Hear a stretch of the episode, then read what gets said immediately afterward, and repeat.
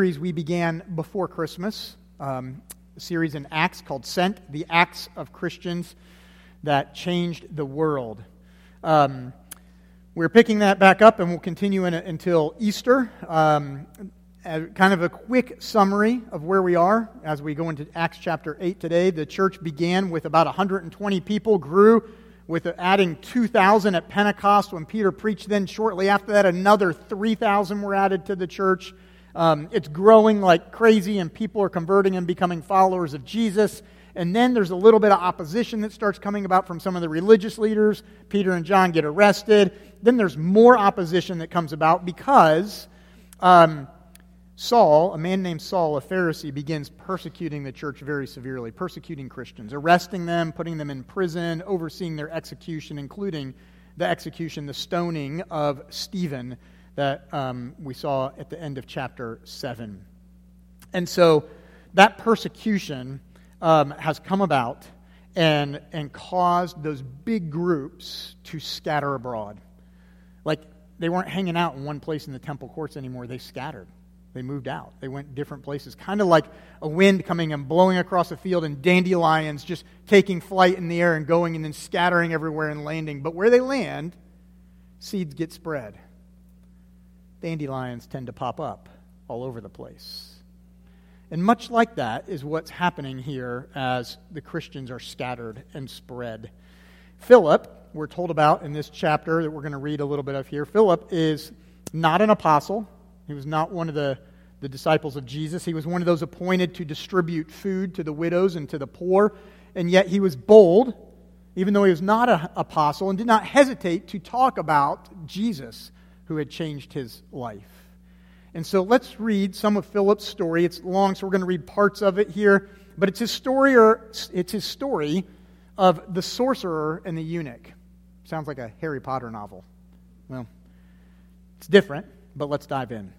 This is the Word of God. It's Acts chapter 8. We're going to start in verse 4 and go to 13 and then skip down to verse 26 and following. Acts chapter 8, verse 4. Those who had been scattered preached the word wherever they went. Philip went down to a city in Samaria and proclaimed the Messiah there. When the crowds heard Philip and saw the signs he performed, they all paid close attention to what he said. For with shrieks, impure spirits came out of many, and many who were paralyzed or lame were healed. So there was great joy in that city. Now, for some time, a man named Simon had practiced sorcery in the city and amazed all the people of Samaria. He boasted that he was someone great, and all the people, both high and low, gave him their attention and exclaimed, This man is rightly called the great power of God. They followed him because he had amazed them for a long time with his sorcery. But when they believed Philip, as he proclaimed the good news of the kingdom of God and the name of Jesus Christ, they were baptized, both men and women. Simon himself believed and was baptized, and he followed Philip everywhere, astonished by the great signs and miracles he saw. Now let's skip down to verse 26. Now, an angel of the Lord said to Philip, Go south to the road, the desert road that goes down from Jerusalem to Gaza. So he started out, and on his way, he met an Ethiopian eunuch, an important official in charge of all the treasury of the Candace, which means queen of Ethiopians. This man had gone to Jerusalem to worship, and on his way home was sitting in his chariot reading the book of Isaiah the prophet. The Spirit told Philip, Go to that chariot and stay near it. Then Philip ran up to the chariot and heard the man reading Isaiah the prophet. Do you understand what you are reading? Philip asked. How can I, he said, unless someone explains it to me? So he invited Philip to come up and sit with him. This is the passage of Scripture the eunuch was reading. He was led like a sheep to the slaughter, and as a lamb before its shearers is silent, so he did not open his mouth. In his humiliation, he was deprived of justice. Who can speak of his descendants? For his life was taken from the earth. The eunuch asked Philip, Tell me, please, who is the prophet talking about, himself or someone else? Then Philip began with that very passage of Scripture and told him the good news about Jesus. As they traveled along the road, they came to some water, and the eunuch said, Look, here's water. What can stand in the way of my being baptized? And he gave orders to stop the chariot. Then both Philip and the eunuch went down into the water, and, and Philip baptized him.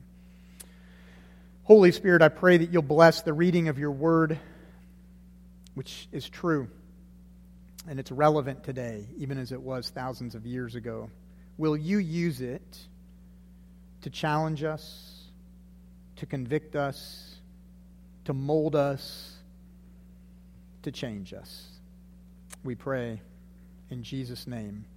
Amen. I mentioned dandelions earlier. It's common frustration in my yard. I don't know if it is in yours or not. In fact, if you look at my yard, especially when my kids were younger, um, my backyard was kind of a mix between a mud pit, mulch, and dandelions. And my front yard had a decent amount of grass. And, you know, living where we do, uh, David Brooks once wrote a, a, book about this called On Paradise Drive. Everybody's yards are perfectly manicured, and I'm like, man, I have a yard envy. I wish my yard that looked that good, and it didn't. So I finally just came to peace with it, and I said, okay, the backyard, pff, whatever. In the front yard, I'm going to try to grow grass, and in the backyard, I'm trying to grow kids. And those are my two different goals. And, um, and so we let the kids play and do whatever they wanted in the backyard, and that's the way it was for many, many years. Um, however, each year, I would still go to the store, spend a lot of time aerating my yard, getting grass seed and fertilizer, and spreading grass seed all over the front yard, which did improve and looks pretty good, and all over the backyard, which did absolutely nothing. Just it was trampled, washed away, whatever, like nothing. So I had to make peace with the weeds. Um, but the reason I'm telling you this, I guess, is because um, some grass seed lands in places and sprouts. Some grass seed lands in places and doesn't sprout, or it gets washed away, or whatever. Jesus told a parable about that. You may remember. We didn't read it today, but he said the Word of God is like the seed that gets scattered along the path, in the field, right, in different kinds of soils. Some doesn't sprout at all because it's dry and it doesn't take root. Some sprouts. Um, some gets withered away by the sun or strangled by the thorns, but some produces a crop, a harvest. Luke in Acts and what we just read is using uh, the same metaphor with a twist, the same words. When it says in verse 4 that they were scattered, it's a farming terminology, the same one Jesus uses to say that of scattering seed with the expectation that there's growth that comes about from it. And so, what Luke is doing is saying, You remember what Jesus said, right? Now, you Christians, as you go out, you're the ones that are scattered, taking the Word of God with you, and it will spread wherever you go, and hopefully it will sprout too. So the question, I guess, for us is like, do you see yourself as scattered seed? As wherever you go, spreading the seed of the gospel? Do you, do you think of yourself that way? Right here where you are, planted here. Even that, there's still that language, planting, right? Seed and plant, planted here by God for a purpose the purpose of spreading the gospel. As a follower of Jesus, you and I are sent to scatter gospel seeds and trust God with the harvest. That's what I want to talk to you about today is that you and I are sent to spread gospel seeds and then trust God with the harvest. So let's talk about those two things. And first, let's talk about scattering the seeds of the gospel wherever you go. We saw this with Philip. He scattered, he goes down to Samaria. He doesn't go there and leave and hide. He goes and he starts telling people about Jesus all over the city. Lots of people are believing. Um, it's a place, Samaria is, where Jews did not look upon it favorably. You may remember how the parable of the Good Samaritan and how the Jews don't help because there's this conflict between Jews and Samaritans. Samaritans are kind of half breeds, and, and the Jews look down on them at the time for that. Uh, and so, but they go there and say, no, the, God, the good news of Jesus is for everybody. And he goes to Samaria, shares the gospel, and many believe. We saw that early on when he meets Simon. Then at the end, he goes to the Ethiopian eunuch right? So the eunuch is somebody who could well be um, emasculated, but is certainly, whether that's true or not, is certainly an official, a royal treasurer for the queen of Ethiopia. And this eunuch is leaving Jerusalem on his way back to Ethiopia, and Philip is led by the Spirit to go down this road to Gaza and then to go see him and talk to him. And he goes there. Wherever is God leading him to go, he goes there. And everywhere he goes, he's scattering those seeds. Now, so what I want to do is look a little bit right here into Philip's um, conversation with the Ethiopian and kind of what happens and think about how do you and I, if we're going to scatter seeds of the gospel and spread that message, how do we go about doing that? And, and the first thing I want you to think about or consider is this you need to pray for the opportunity. Before you do anything, you need to pray for the opportunity. And you need to pray for the opportunity because if you're not praying for opportunity, guess what? You will rarely see it. You'll rarely see the opportunity if it's not something that's on your heart that you're praying about. What you tend to pray about, you think about. If you're praying for somebody who's sick, you're thinking about them a lot. I wonder how they're doing. I'm going to check in with them. If you pray for the opportunity, it will be on your heart. Opportunities will come your way. So, my challenge to everybody is to be praying for at least two people throughout each week be praying for at least two people who don't know Jesus, that they would come to know Jesus. Not just know Jesus like know about Jesus, but know Jesus as in a personal way, not just as a set of facts, but as a Savior. Two people. Who are you praying for? Who are your two? If you have them, that's great. If not, think of it right now and write it down. Write it in your phone, make a note in your Bible, or a mental note and think about it later. Second thing is, after you're praying for opportunity, is when opportunity knocks, open the door, go through it. Philip sees the chariot. He's along the road and he sees the chariot, and the Spirit is leading him to go next to that chariot. And he's like, okay, I guess that's, I guess that's where I go. Go next to the chariot. So what does he do? Does he, does he say, you know, I'm going to really consider this. I'm glad you asked me. I'm going to pray about it for a couple days, and I'll see if I'll keep following this chariot. No. He goes, right? The opportunity's there. The Spirit's led him. He runs right next to the chariot and he gets right next to it. Starts following it, walking along beside this chariot, being drawn, right, by oxen or horses or something or donkeys. And, and so he's walking next to the chariot. Now he's in position there. He's put himself there. He feels that prompting of the Spirit and knows the Spirit is leading him to do that, and he goes. You may be wondering, well, how do I know when that's happening? If in your mind you're thinking, this might be an opportunity to talk to somebody about Jesus, that's the Spirit prompting you. That's why you're thinking about it. Like, okay, now you've identified there's opportunity. How are you going to utilize the opportunity? Is your question. Okay, I've got it. What am I going to do? And I want to tell you, use your opportunity. This is the third thing. So you're praying for it. When opportunity knocks, open the door and go for it. And the third thing is use your opportunity to ask good questions. Look at verse 30 with me. Let's put that on the screen. Notice what Philip does. He runs up beside the chariot, and then in verse 30, he's there and he's like, okay, now what am I going to do? And he notices he's, he's reading. Right? He's reading. And so Philip says, What are you reading? My third point to you is this ask good questions. Don't start with just into your your elevator speech or your sales pitch or whatever it's going to be. Have a conversation. Ask good questions. What are you reading? That, that could be one of your questions. Hey, what are you reading these days? What are you interested in? It might be history, it might be a novel, it might be the Bible, it might not be, whatever. It tells you something about him. You could ask other questions like these. You could, you could say, Why do you think there is so much injustice in the world? Tell me more about that right? Because those are value propositions about what's going on. It gives you windows into ideas about what people think and how they see the world and what they value. You could ask a question like, how do you experience forgiveness in your life? When you've been when you've hurt somebody, how do you experience forgiveness? Tell me about that. You could ask questions like, you know, all these companies have their slogans and their mottos. What's your life motto? What is the thing you're you value? What are you aiming for in life? Right? All these kinds of questions that just start to engage in conversation, and then you listen well to things. So, Philip asks a good question. He's obviously reading the scroll of, from the prophet Isaiah, which is how the, what the eunuch tells him. And so he's like, oh, okay. And, and then notice what uh, happens in, in verse 35. He takes the opportunity to explain to him what he's reading. He says, the eunuch says, But I don't understand it. Well, Philip says, Okay, well, let's look at that passage you're reading. And beginning with that passage of Scripture, he told him the good news about Jesus. Philip starts with where the man is, listens to him and asks him a question, and then leads him to Jesus from there. Now, that may be the more difficult part. Like, okay, but how do I do that? Well, you can learn to do it.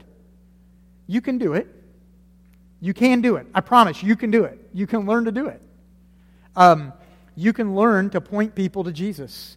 In Isaiah, the passage he's reading here happens to be Isaiah, Isaiah 53. Led like a sheep to the slaughter, and a lamb before its shears is silent, so he did not open his mouth. It's about Jesus being led out like a sheep. And he was quiet until he cries out on the cross, Father, forgive them. Right? I mean, you can do these kinds of things. And, and if you're thinking, man, I need more help than that, then I've got a great tool for you. The tool is called the Jesus Storybook Bible. This is not a joke. You may not know that book. You're like, I don't know what that is. It's a children's Bible. You should all read it from cover to cover. Um, because it doesn't just give you content of Bible stories, it weaves together the whole theme of God's redemption from the Old Testament and shows how it all points to Jesus. That's your primer on, oh, this is how this points to Jesus. Read it. Read it to your kids, too. And if you don't have young kids, you got grown kids, read it for yourself. And then give it to them for their kids. Read it to their kids. But you can point people to Jesus. You can learn to do that. I know you can learn to do it because children learn to do it.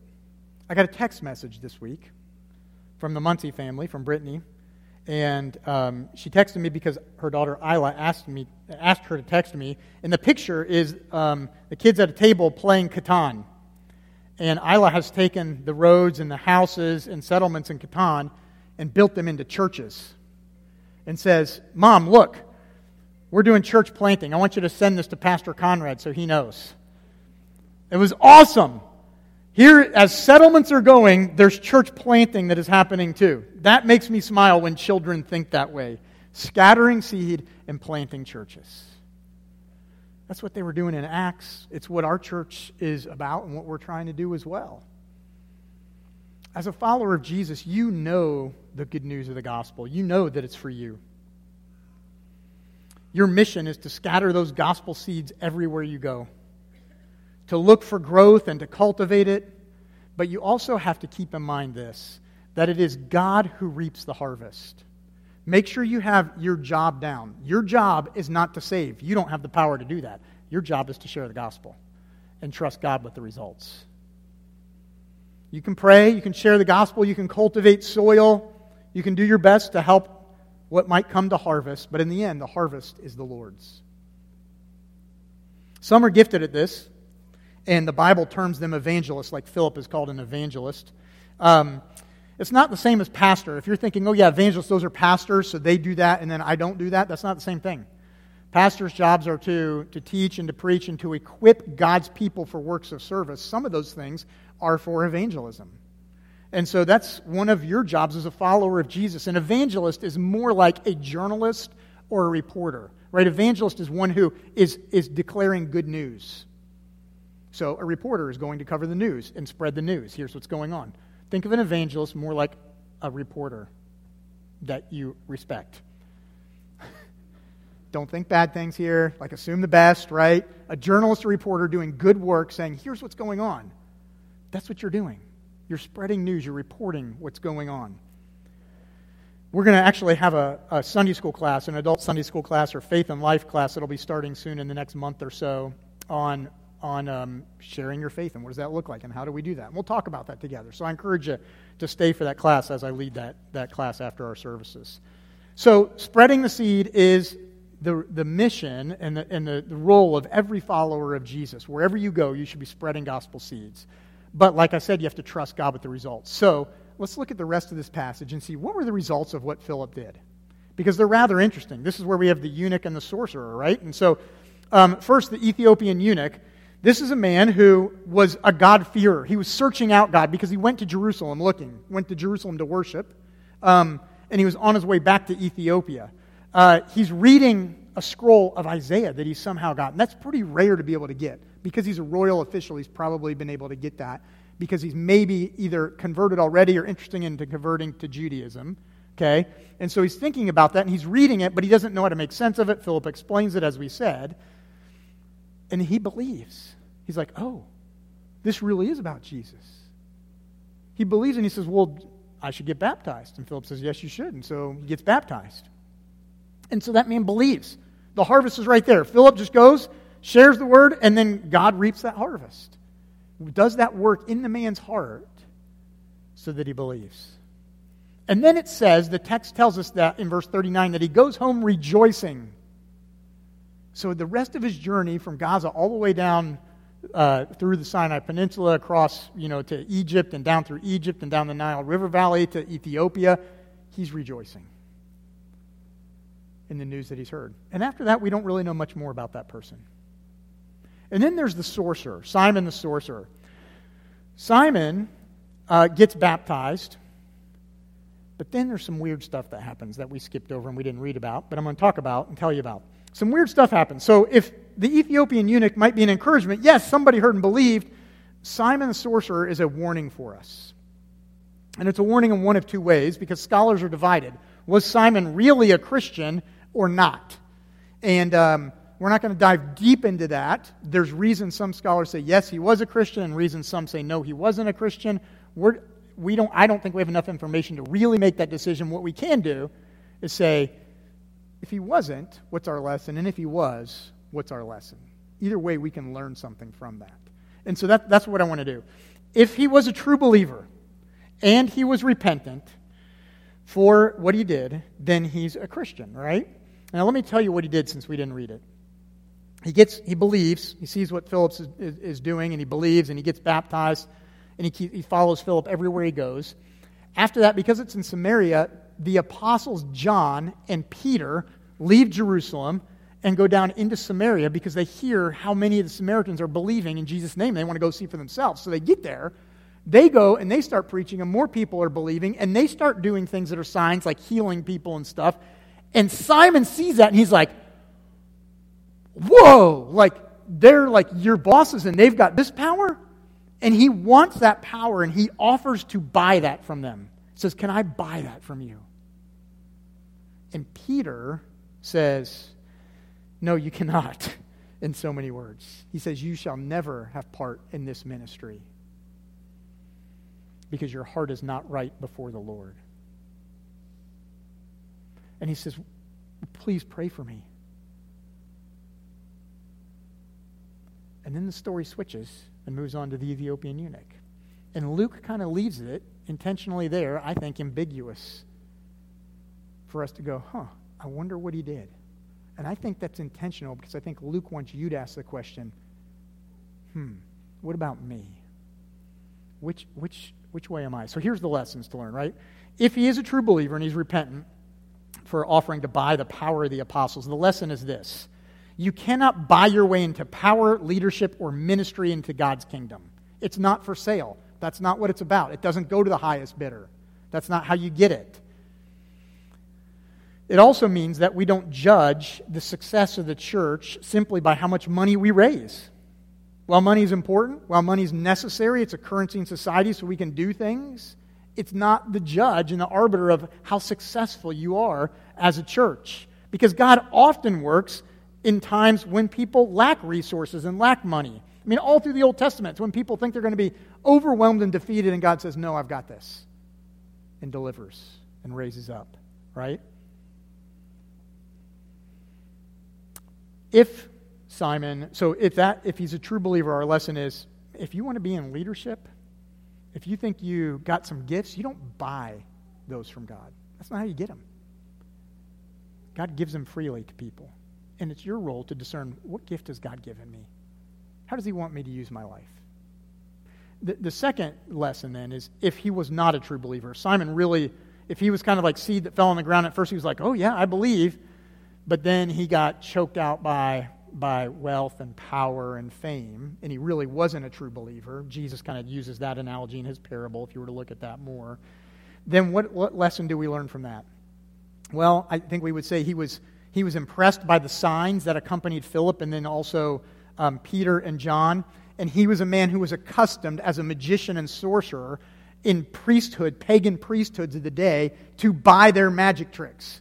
When they have power and stuff, he would pay him off. So he too could be part of that priest cult and have the same kind of tricks. He's operating in the same way he's used to operating. He's saying, Yeah, yeah, I want some more of that power. I want to expand my toolbox of magic and power and influence. I'm already called Simon the Great in Samaria. Maybe it'll extend beyond that. And so maybe that's what he's thinking. He's really drawn by the status or the power and not true belief in Jesus. And the lesson then is believing in Jesus is more than just facts, it's got to be accompanied by real fruit. Real fruit that demonstrates a changed life. Trusting in Jesus means you are admitting when you're wrong and you begin changing your sinful behavior. Saving faith is by grace alone. We say that all the time. You can't earn it, you can't buy it. It's by God's grace, it's a free gift. All you can do is receive it. Saving faith is by grace alone, but saving, saving faith is also accompanied by a changed life. It's accompanied by works that show you are a follower of Jesus and you want to live in his ways. And Simon apparently wasn't doing that. That's the warning for us. If you're just saying, oh, yeah, I name it, I believe it, yep, mm-hmm, but you're still chasing all the other things in life that you think are the things that are valuable and you're not following Jesus, it's a warning to you. You better watch out because you are on a path that is dangerous. You're fooling yourself. You're living as a fraud. Nobody likes frauds, right? I mean, I know, I know people who have been, who have presented themselves as frauds. I've, I've heard one time I was at a, um, a fundraising event, and it was a great event, and there was um, a team of former Navy SEALs that were there. That was fun to talk to them and interact with them, and they would shoot along too and stuff. And so it was a lot of fun. But one person there when we were talking talked about um, somebody who impersonated a Navy SEAL.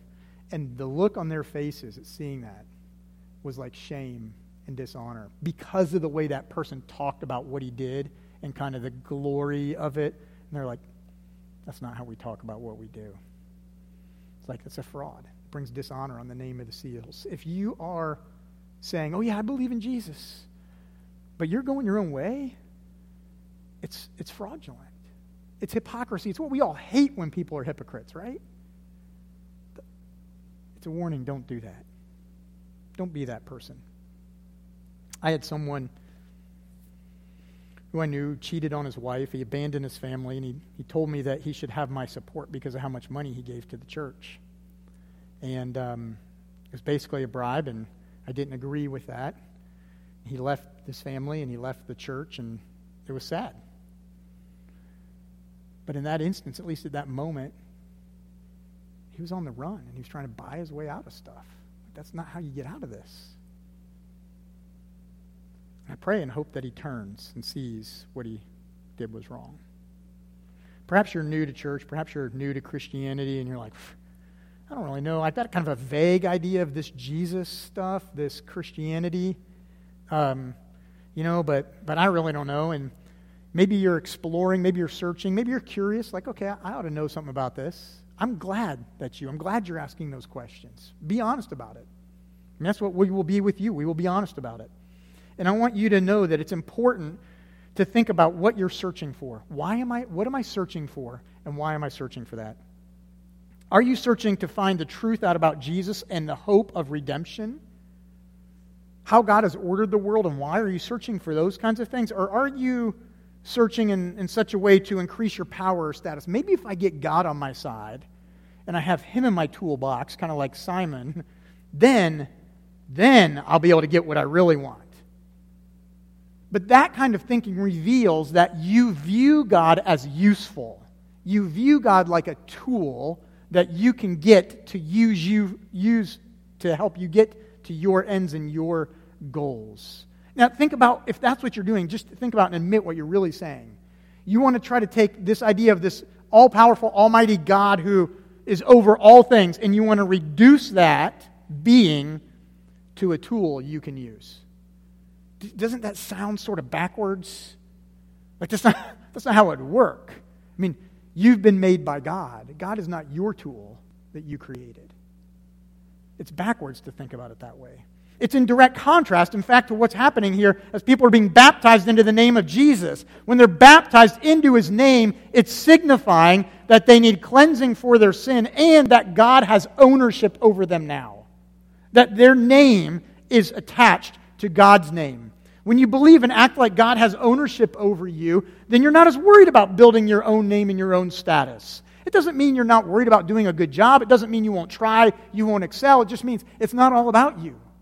It means that you're, you have a higher value for the name and honor of Jesus than you do for your own status. And so those are the warnings that we should listen to. And as followers of Jesus, you and I, we are scattering gospel seeds everywhere we go and trusting God with the harvest. I need to wrap up here. Let me just tell you one story to wrap up here. Several years ago, I was in a bank. And it was my bank. I noticed the banker who I usually saw, and he smiled and waved and was very friendly. I noticed that he wasn't smiling and, and um, his face was drooping and he had Bell's palsy. And, I, and at the time, a couple other people I knew from the community in our church had Bell's palsy also. So I thought about that and I was like, oh, that's sad. And a couple weeks later, um, I felt led by the Spirit to go encourage him and talk to him. So I, I go in and I, I, just say, hey, my, name, my name's Andrew, and, and uh, I, I, know a couple of people in my church who have Bell, Bell's palsy too. If you want to talk to them, I'm happy to try to help connect you. Um, you know, and I left him my card. And so he says, thanks, and I leave. And then um, another couple weeks, next paycheck cycle, right, comes back. I'm going into the bank again. He waves me into his office, and he says, um, he begins to talk to me, and he says, um, This is really weird. There's this convergence of all these things.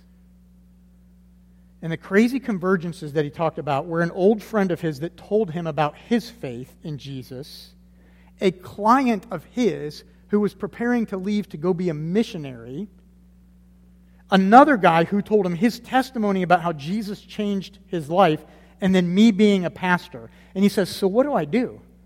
And I said, I don't know. Let me think about that. I'll pray on it. I'll see you later. No, that's not what I did.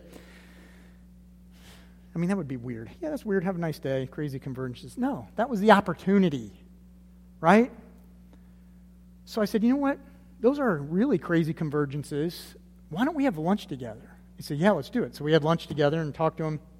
And I find out from him during lunch that one of the other crazy convergences is the guy who shared his testimony was a man none other than John Kerwin, who goes to our church and teaches our knucklehead middle school class. And I'm like, You got to be kidding me. So, um, John Kerwin and I start meeting him for lunch, reading the Bible together, and he becomes a Christian. And then we kept doing that, helping him know how to grow as a Christian and in his faith and what it was like to live as a follower of Jesus. Look, all we did was scatter seeds. And the harvest came about. Now, there's many other times I've scattered seeds and there hasn't been a harvest. People don't believe or don't want to or whatever, not interested. And I just remember it's not my job to, sh- to save, it's my job to share the gospel. So, my question for you today is Are you scattering seeds of the gospel? And will you trust God with the harvest? Let's pray. Lord, I pray that you will help us to believe your word and that you will help us to scatter seeds of the gospel. We pray that you will use that to produce a rich harvest where people believe in you and come to faith. We ask this in Jesus' name. Amen. Offering